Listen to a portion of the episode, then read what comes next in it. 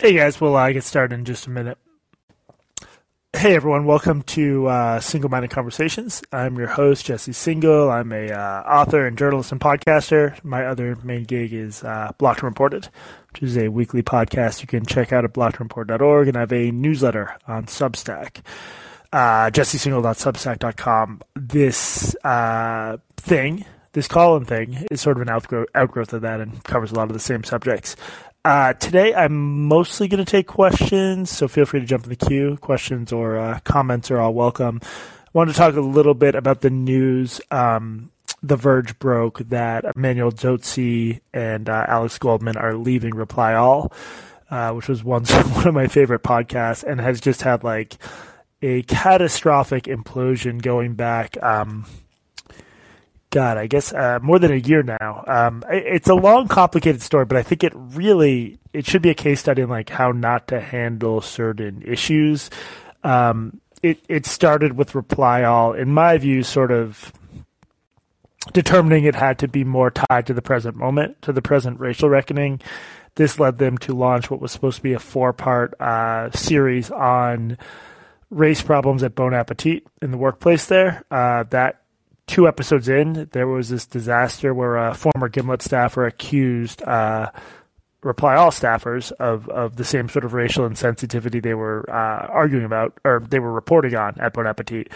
There was never really any good evidence that they'd actually done anything wrong. What happened was that they had initially opposed a union uh, drive that it was complicated. There was a lot of money at stake. There was, there was a lot going on. I've written about this in my newsletter. Um, no one's ever explained how the two accused people here, uh, P J Vogt and Sruthi Pinamaneni, did anything to warrant um, the firestorm they experienced. And it, it was a firestorm disseminated far and wide by, by journalists themselves on Twitter who hadn't looked into the facts at all. So uh, they ended up stepping down. Uh, Reply All, which was once a truly great podcast, chugged along with um, Alex Goldman, Emmanuel Dzotsi, but not uh, Dzotsi, but not um, P J Vogt, and it was just sort of a shell of its former self. And you know, The Verge reported that Gimlet says that they might bring it back in some form. I, what I heard is the show is basically dead. I mean, I'm not like super sourced up or anything, but a couple different people told me the show is effectively dead. So. Uh, I don't know. I feel like a lot of outlets and a lot of people during the reckoning felt like they had to be active participants in it. And this included a lot of people who, you know, already had carved out other niches, already had other stuff they were good at. And I, I don't know. I think the lesson here is like you can't be all things to all people. Like Reply All had a niche that was mostly just telling really great human stories about people and about the internet. Um, you know, they said they were a show that was about the internet, but not really about the internet because all their stories tied into just like the human condition, for lack of a less cliched term. And they really mastered that sort of storytelling. And it, I don't think it was until they decided that they really, they had to take part in the reckoning that uh, the trouble arose. That might be, you know, an account that some like super fans might disagree with. Maybe I'm oversimplifying a little bit, but I, I have been an avid listener. I had listened to every episode for a long time, and I really thought that uh, that that marked a uh, turning point. So um, that was sort of the only thing I really wanted to spiel about. Uh, folks should jump in the queue to uh, ask questions or comments. The only other thing I was sort of keeping an eye on was just like Elon Musk's uh, increasingly erratic Twitter behavior, which is just really wild to watch. It, it's interesting to me, these rich guys that like just don't have any guardrails. Um, they sort of don't have anyone in their life telling them to put down the phone and stop tweeting, because in Musk's case, he's just like, he's all over the place uh, at a time when you would think he would maybe want to be a little bit careful. Although maybe if you have that much money, you don't have to be careful and you can sort of relish the act of not being careful. I think it's an interesting psychological experiment to imagine what would happen to you and to your, your psyche if you were suddenly like in possession of billions of dollars. I, I feel like it would not have a good effect on me. Like I would not become a better or more noble or virtuous person. And I think um, whatever problems you have with self-control or with like wanting to just shoot your opinions everywhere, they're probably going to be rendered worse rather than better if someone drops uh, billions of dollars in your lap. So I highly recommend checking out Elon's Twitter feed. At this point, I sort of feel like he's looking for excuses not to go forward with the deal. I mean, he he did this like ridiculous quasi-experiment where he asked people to provide their own estimates of what percentage of Twitter users are bots. It's his, this is his new thing. He doesn't want to buy it until he's sure there aren't that many bots. But, I mean, there, there's scientific ways to try to figure this out. But what he was suggesting was uh, was not one of them. Um, so, yeah. There's one other thing I want to say about the P J Vogt thing that I'm forgetting. Um, anyway, people should hop in the queue because I, uh, I did not prepare much of a spiel today, and I want to take your questions. Claus, thank you. Claus and Ned. Klaus. Claus? Klaus. Yeah, can you hear me? I can. How's it going? Good.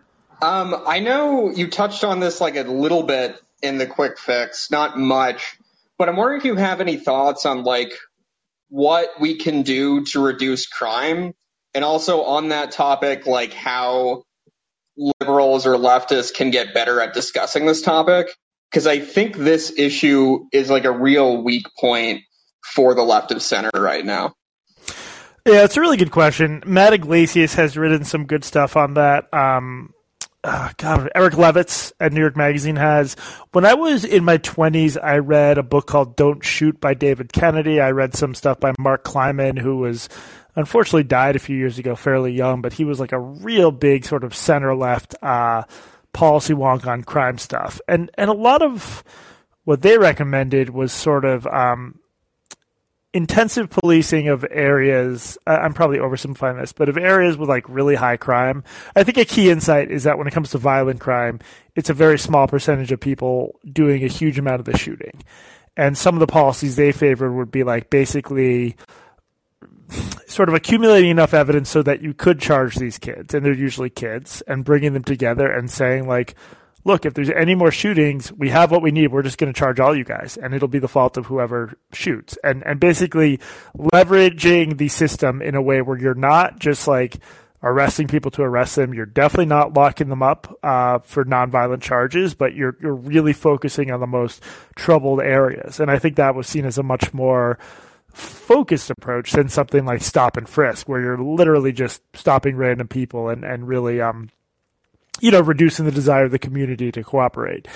Uh, I just think the discourse about defunding and abolishing has been a disaster, but I, I don't think Joe Biden's in favor of that. I don't think he's ever said he has. So I think it's been a matter of, you know, caricaturing his position. And, and this, unfortunately, there's a fringe of the party and a fringe of the left that loves making these arguments, and they get platformed in places like the New York Times, whereas the New York Times is much less likely to, less likely to run a column by like a person of color compare, uh, concerned about crime in their neighborhood. And that is a much more common belief among people of color, among, I'm over, you know, I'm oversimplifying here, but among Black Americans, crime is a huge concern because often they're stuck in neighborhoods with, with large amounts of it. And that sucks. And no one likes that. And the idea that their main policy goal is defunding or abolishing the police, or that they have any desire to do so, is just, um, I think it annoys me the extent to which people who claim to be speaking for poor people in different and uh, more dangerous neighborhoods than them claim that that's a policy that those people want, because on average they just don't. I don't think I like solved or fully answered your question. Was that, does that make sense? Yeah, I mean, I was just yeah, I was just wondering if this is something you plan to write about, because I, I, I mean, I don't really know that much about it. I just know that a lot of the answers I hear on both the left and the right are not very compelling. Um, so, yeah, I was just curious of, of what your thoughts were. Yeah, I think I might look into it more at some point. I think Iglesias has been good at that and has, has been a good counterpoint to the abolish stuff, but it, it's definitely a subject I should probably get uh, a little bit deeper into. When I was at New York Magazine, I um, uh, wrote a book called – wrote a book – wrote about a book called The Black Silent Majority by Michael uh, Javon Fortner, um, and just some really interesting history about how um, the Rockefeller drug laws, which are seen as these pretty draconian New York state drug laws, which they are were before they were um, repealed, uh, there was a lot of political pressure from places like Harlem to pass these laws. And I think it'll always be the case that people turn toward law and order when crime's an issue. So um, anyway, thank you for the call. I, this is probably an issue I should revisit, because I, I knew more about like cutting edge criminology stuff back in the day than I do now. Nad, what is up? Hey there, Jesse. Um, not much. Um, with respect to the Reply All situation, I think an- another analogous one is um, at the company Basecamp, that whole kerfuffle that started with a baseless claim of the presence of white supremacy at the at the company, with your Jesse Singal uh, hypothetical C E O hat on. When you have an insider publicly making unfalsifiable claims of some ism that your organization genuinely isn't, what's the playbook? Yeah, I've had um, I know people who are like higher ups in organizations who have had to deal with this. So, so basically, the what you're supposed to do in air quotes is to immediately acknowledge that yes, your organization is run through with white supremacy, which uh, do that to me at like sort of. Devalues or um, does something to the concept of white supremacy, which is a term we should deploy carefully because it, it is a real thing. Um, I would, you know, internally, I would make sure employees felt heard out and make sure that they can vet if they feel something's wrong. But I would also make it pretty clear that, like, I take the reputation of the company seriously and that, you know, if we would really prefer you talk about this stuff internally. If you talk about it internally and we can't solve the problem for you, of course we understand that at a certain point it's going to leak out to the press, but we really think for the for the well-being of the company and for keeping things running, uh, we want to hear your complaints internally before you go public. And and that we also, while we take seriously accusations of um of, of racism or bigotry, we, we take them seriously in the sense that we're not just going to accept them as true uh, if you don't provide evidence. So it's weird to me watching so many powerful people in powerful institutions just willing to publicly be like, yeah, this is a huge problem for us. We're super racist. I mean, I'm caricaturing what they say a little bit, but they there's really this norm that you, you can't deny the allegations, even if they don't have much um, evidence behind them. This is this is what's so bizarre to me. It's this Kafka trap of you, you actually can't just say, no, fuck off. Like, we don't have white supremacy here. That, the guy at Basecamp tried to do that. They roasted him alive. So I, I hope the Overton window shifts such that in situations where this stuff genuinely is not a thing, I'm not talking about actual racism, people yeah. get comfortable saying that. I um I ended up in February of twenty twenty, I left, uh, actually February of twenty twenty-one, I left a listserv I'd been on in some form or another for fifteen years, in part because they were having a meltdown over race, mostly driven by white people on the list. It was it was determined over almost overnight that the listserv had a major problem with racism and that people of color didn't feel welcome. And it was sort of the same thing where it's like some people were just like, yes, we need to work through this. We need to talk about it. But a lot of us were just like, I, I don't see it because it, it had been a list with so much disagreement and so many different factions over the years and um, hundreds of people in total. And, and it seemed like at different point, different factions had their own complaints. Like the leftists, the Bernie leftists didn't feel listened to. Sometimes women felt talked over. There were all these complaints, but then it just, it, it, it was this very weird thing where you, if you disagreed with the idea that this was a racist list, you were racist. And like you're saying, it's a Kafka trap that, um, you know, there are definitely organizations that are racist, but but this idea that you have to accept any claim made along those lines, I think, is pretty toxic. So um, anyway, that's a good question and a good example of why I should never run a major organization. I would screw it up somehow. Thanks, man. I'll get out of the way. Have a good one. Appreciate it. Patrick, what's up? So Elon Musk is declaring himself Republican now. Huh? I saw that. I uh Uh, I'm now upstairs from my computer, but he basically said that Democrats used to be the party of kindness. Now that they're no longer the party of kindness, uh, he's going to become a Republican, which is funny for a couple of reasons. One of which is um, party, which one is nicer? I don't know how you quantify that, but also the idea that the present incarnation of the Republican Party is, um, you know, they're really known for their kindness and civility, so I can see why he's doing that. It makes a lot of sense, is what I'm saying. Yeah. He's clearly an informed guy.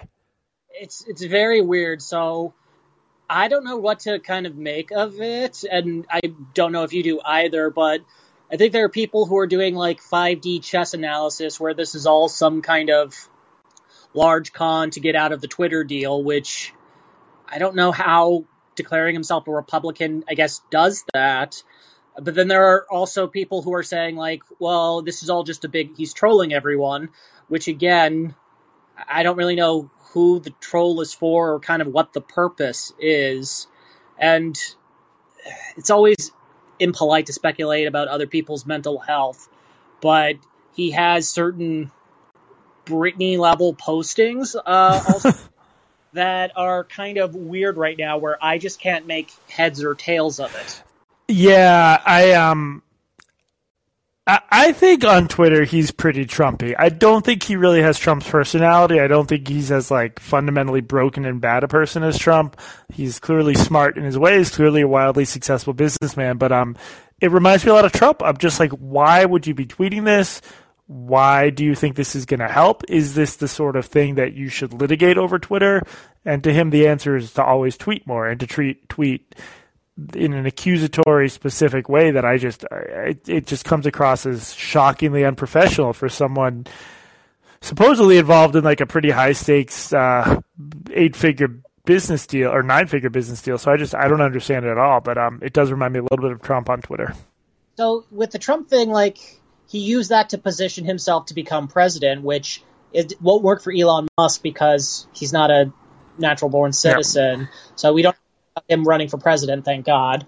Uh, but I guess my concern would be if he does do this kind of thing, it's very weird to have like a kind of public enemy billionaire, especially when a lot of current Democratic goals seem to be heading towards green energy, and he is basically one of the kingmakers in that field. Seems weird to kind of create a potential enemy who's in control of the field. It, the whole thing is just incredibly weird, and it's this unexpected new subplot of online. Well, I was going to say awfulness, but I also can't really look away from it, so uh, it's bizarre. I don't, I don't see how he could actually take over Twitter. I mean, I, I don't know. I, I have no predictions here. I don't know enough about how, like the actual business side of it, but it's definitely uh, it's been a crazy ride for sure. Yeah, no, it's it's it's very weird. I, I do. It, if it turns out he's just doing a big troll at, for a billion for a billion dollars, I think he will go down in like four chan Reddit history as the greatest troll of all time, which seems like a waste of a billion dollars to me. But go for it. But uh, I guess we just have to keep watching to see where it develops. I couldn't believe he tagged in the S E C. You know, when he's talking about how Twitter has a lot of bots, like. A, just like, yes, that's how you, you get a S E C investigation going is you, you tag them on Twitter. It's like a, a, those cranky people like tagging in the F B I to try to get someone in trouble. But B, I just I, do you do you want the S E C's attention? Will that be beneficial to you, Elon Musk? It was that was a bizarre moment. The poop emoji was also a bizarre moment. I couldn't really believe that happened. I keep seeing screenshots of Elon Musk tweets where I'm like, someone fabricated that because there's no way the real Elon Musk tweeted that, but uh. I'm betting a thousand in that they were they're always actual real tweets, which is mind blowing. Well, the only good thing about this whole situation so far uh, is the fact that Azealia Banks seems to be back on Twitter, and she's using her Thank time God. tweeting responsibly to fat shame Nicki Minaj and to call her children ugly. That was the, the other amazing thing. That reminded me of the Jordan Peterson plus size model thing, which was also just like pure unadulterated Twitter at its worst best. So. Um, We've been we're living in an age of bounty in terms of Twitter content, and I'm uh, glad all of you guys can share it with me. Yeah, no amount of authoritarian tolerance is going to stop us from enjoying Twitter. Reference. Thank you, Patrick. Thank you. Teak, what is up? Teak Tackman. Teak Tackman. Hey, Jesse, how you doing? Good. How are you? Doing well. Uh, first off, just want to commiserate on the death of Reply All. I've been a fan of T L back when it was on W N Y C, so the whole thing was just, uh, it was hard to take. Really sad, yeah. Yeah. Um, but I wanted to talk to you quickly about the most recent Bar Pod. There was a story you guys mentioned um, with the white paper on law enforcement use of ability. Yeah. And I kept getting hung up on the disability thing. Is that in my head? I was just picturing cops mowing down people in wheelchairs. Is it, it, was it like mental disability in addition? Is that all clumped together in one umbrella now? Yeah, I, I think a lot of it was about like people who might have certain disabilities that make it hard for them to respond to police commands. So that could be both deafness and um, certain mental health problems that are considered disabilities. So I think the point of the white paper was just like to try to nudge journalists toward writing about certain police interactions in like a more uh, enlightened way. And I, you know, I can't endorse I did, frankly didn't read it close enough to like know if I agreed with every point, but it seemed like a pretty standard thing for any advocacy group centered on X to do, to write a paper about how here's the media should cover X. It's just like, it's a pretty standard form of advocacy, I think, overall. Okay. As okay, far as I know, yeah, there are no police mowing down people in wheelchairs, but if there were, uh, you know, I'm a pretty morally brave person. I'd like to think I would come out against that. Wow, look at you. Yeah, I can't, there's not that many deaf people out there having runs with the cops either. I don't, it just seems weird why you wouldn't just say mental disability or mental health and focus on that. It, it, uh, yeah, I don't know. I think, like, as we divide people up into thinner and thinner salami slices, there's, like, more opportunities for ever more fine-grained form of, of advocacy, advocacy and training and organization. So I think that's maybe a part of what's going on here a little bit. All right. Sounds good. Thanks, Jesse. Let's Appreciate it. Blin, what, or Bleen, what is up? Bleen, you were going to have – oh, there we go. No. Hey, sorry about that.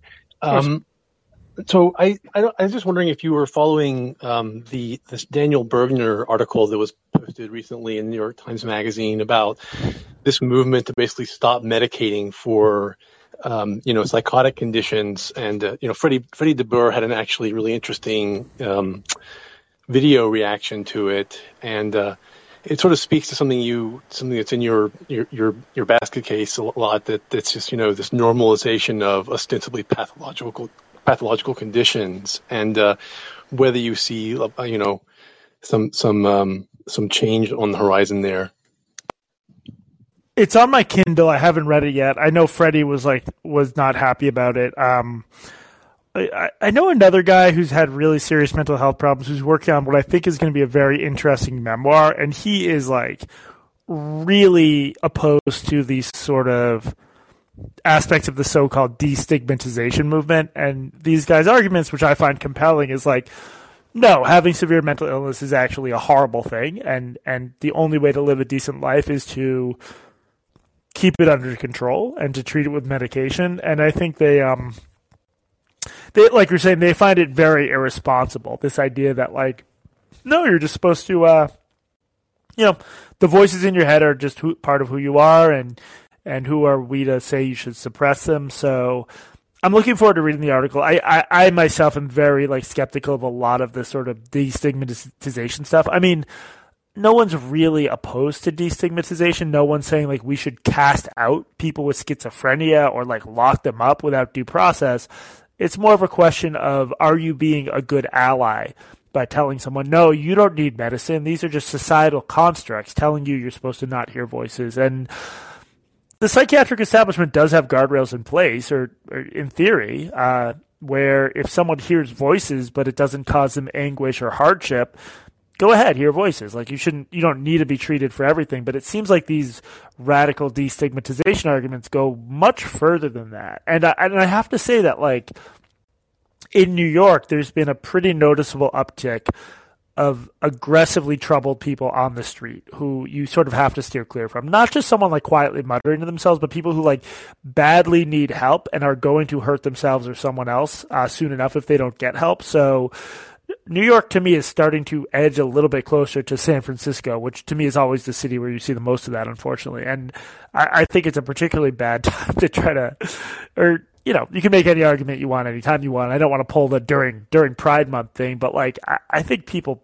see what happens when people, uh, individuals don't get access to the mental health care they need. And it's it's not really an answer to be like, no, it's just societal norms they're flouting. It's fine.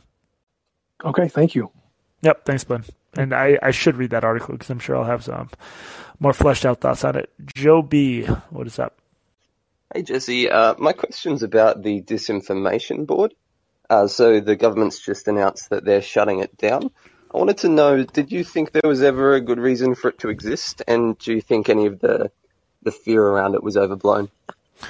I think some of the fear was like slightly overblown. So the second that was announced, it was obviously going to cause a conservative shitstorm. And some of the conservative shitstorm was going to be overblown, like saying, you know, this is just like nineteen eighty-four or whatever. I think it was a terrible idea because I think the idea of like a government body that determines itself to be the arbiter of truth is not a good look. And there's all sorts of ways that could be abused. And I think that's pretty different from a more focused thing. Like, like I do think one of the roles of the C D C is to publish good information and debunk bad information about, say, vaccines or about some new disease on the horizon. I think that's perfectly fine. I'm not oppo- always opposed to any government anti-disinformation efforts, but I think to have like concentrated power in one body that's like the group. Um, It's also plainly true that uh, Nina, what's her name, who was the pros- proposed head of it, had a history of posting, like, you know, at least borderline misinformation stuff herself. So I, I just think it was a terribly ill-conceived effort. I would highly recommend people read Joe Bernstein's Harper's piece on this whole sort of anti-misinformation scene. It's becoming a little bit of a racket. It's like a big industry, um, almost in the same way that the the industry of like anti-racist interventions is, is a racket and doesn't have much evidence behind it. So I think this was just sort of um, like an extension of that, or, or a pretty bad example of that. Yeah. Cool. Thanks. Thanks, Joe. Hey, what is up? Hey. Hey, Jesse. Good. How are you?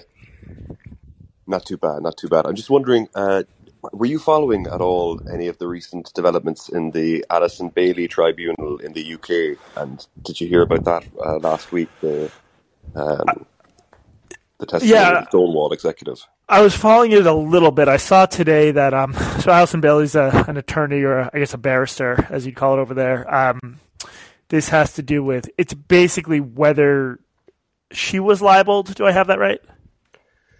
No, it, well, I think she has taken out a, a case against her former employer and against Stonewall for unfair dismissal, because uh, Stonewall, uh, on the grounds of discrimination, I believe, against her beliefs, because yeah. Stonewall pressured her employer. Yes, they pressured behind the scenes to to fire her, right?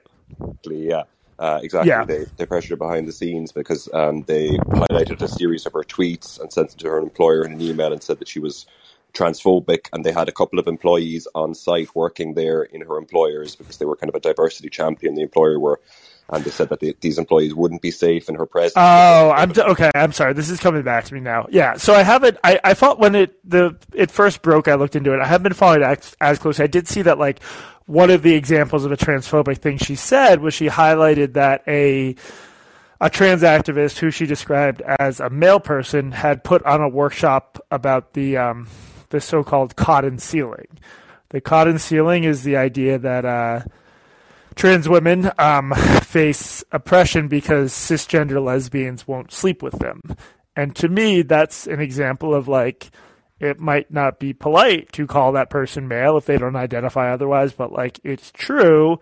And it is true that you have male people saying that, you know, lesbians are doing something wrong if they refuse to see them as dating partners. So to me, I, I really have a lot of trouble with the idea that that's like transphobic. I, I think some of this, in some of these instances, we just sort of need these language to describe reality and to describe certain trade-offs. And I think there's a pretty big difference between like intentionally misgendering someone or being like, no, you're a man, you're a man, you're a man, versus saying like, look, there are some trade-offs to the idea that gender identity should trump everything else about biology and sex. And, uh, I think it's what's useful about this case is like you, you really see the lengths an organization like Stonewall will go to behind the scenes to hurt people, to try to harm people who express dissent. And there was a great uh, B B C series by, what's his name, Nolan, Stephen Nolan? Uh, I'm blanking. Do you know who I'm talking about? Yeah, I know. Uh, Nolan Investigates. I, I think his first name is Stephen, all right? He's a guy from the Northern Ireland on the B B C up there. Yeah.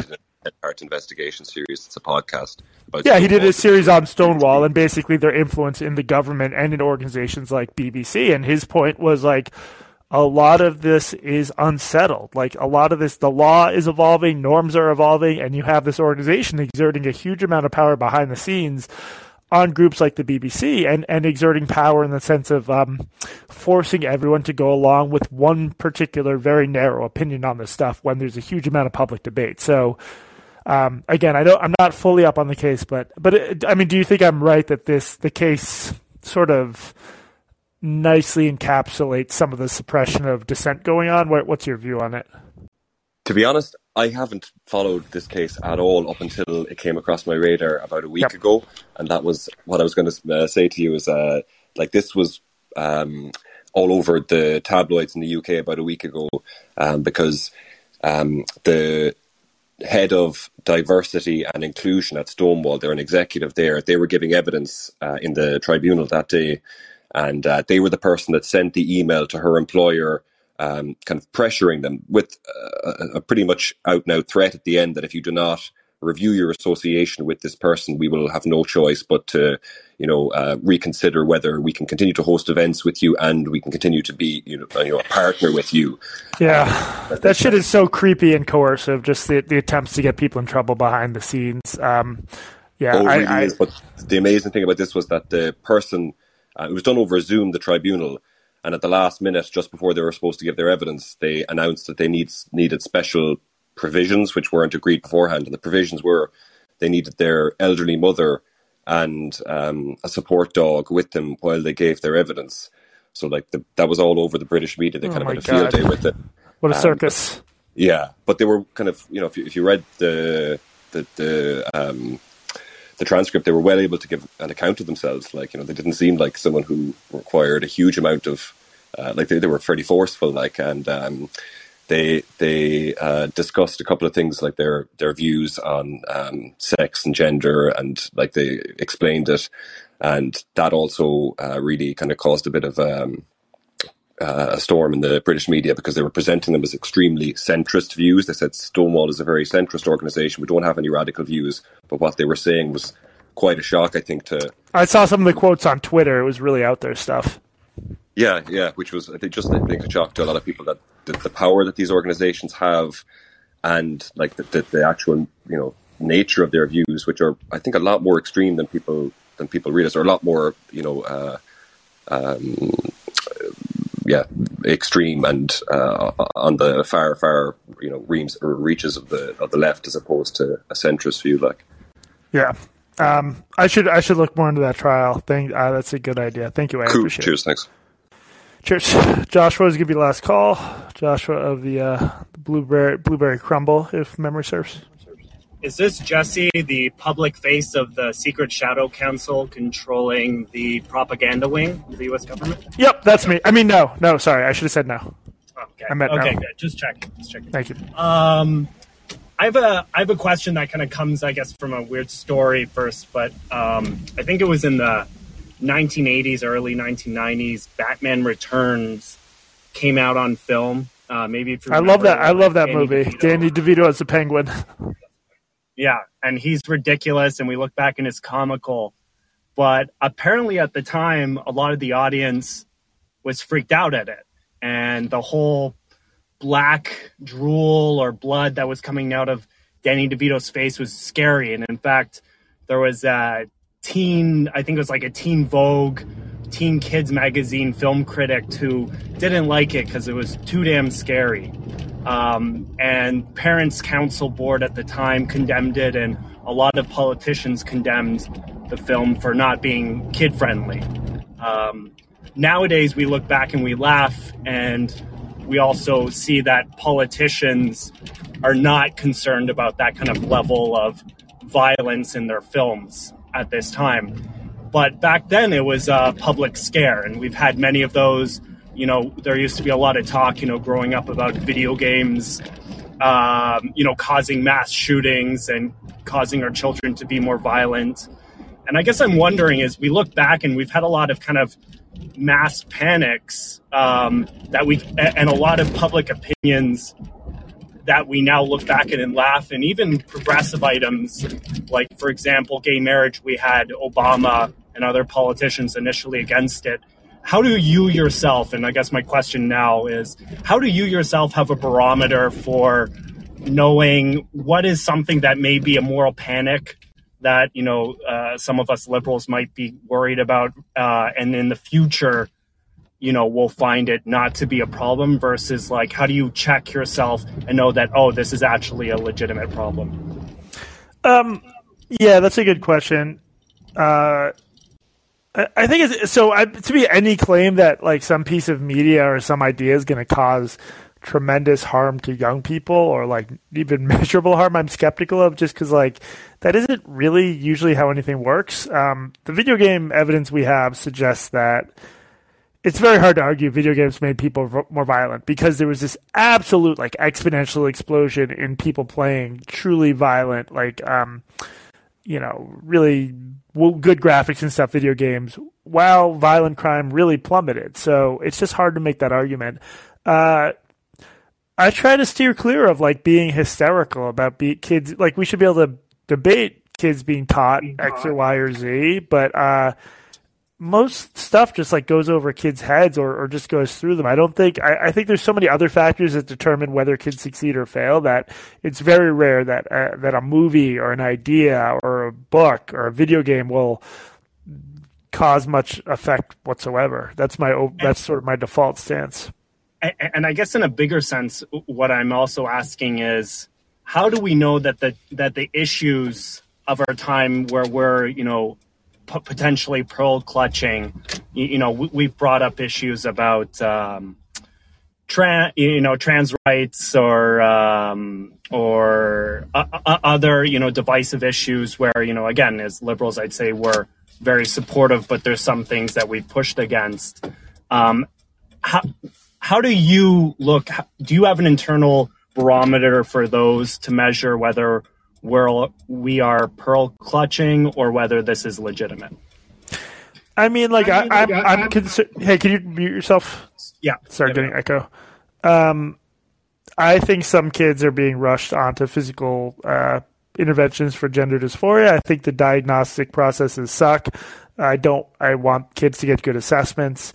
I don't think it's like a huge catastrophe. I don't think it's going to kill or injure millions of people, but you know, it's an inter- issue I'm interested in, but I just try to always put it in perspective and to say that we lack data. We don't know what's going on within clinics. We should, we should just demand better, higher quality healthcare. And I think there's a lot of sort of outrage entrepreneurs who treat everything that happens as the, um, you know, the biggest thing ever and, and, and stoke fears and try to make, I mean, I won't even say that we know for sure there's a huge increase in detransitioners. I think, I think there is. And, But we don't know. And uh, so I, I don't know. To me, you just have to be honest about what, what we know and we don't know. And if you ever find yourself sounding like, you know, Tipper Gore in the nineties or whatever, that's a bad sign. It's a bad place to be.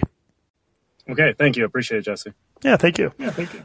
Um, these were very good calls and I really appreciate them. And thank you guys for tuning in. I need to be better about giving more notice before I do these. I think I just gave like two or three hours notice, but, uh, yeah, I'll be back. Um, tomorrow's Thursday. Tomorrow or Friday, not sure yet. And we'll talk a little bit more and I'll maybe prepare a little bit more of a spiel up top. But uh, thank you guys so much for tuning in. As always, I would ask if you like the show, if you like what I'm doing here, please spread the word about it. Uh, get more people into these rooms. But uh, thank you so much and I hope you have a good rest of your Wednesday. Farewell.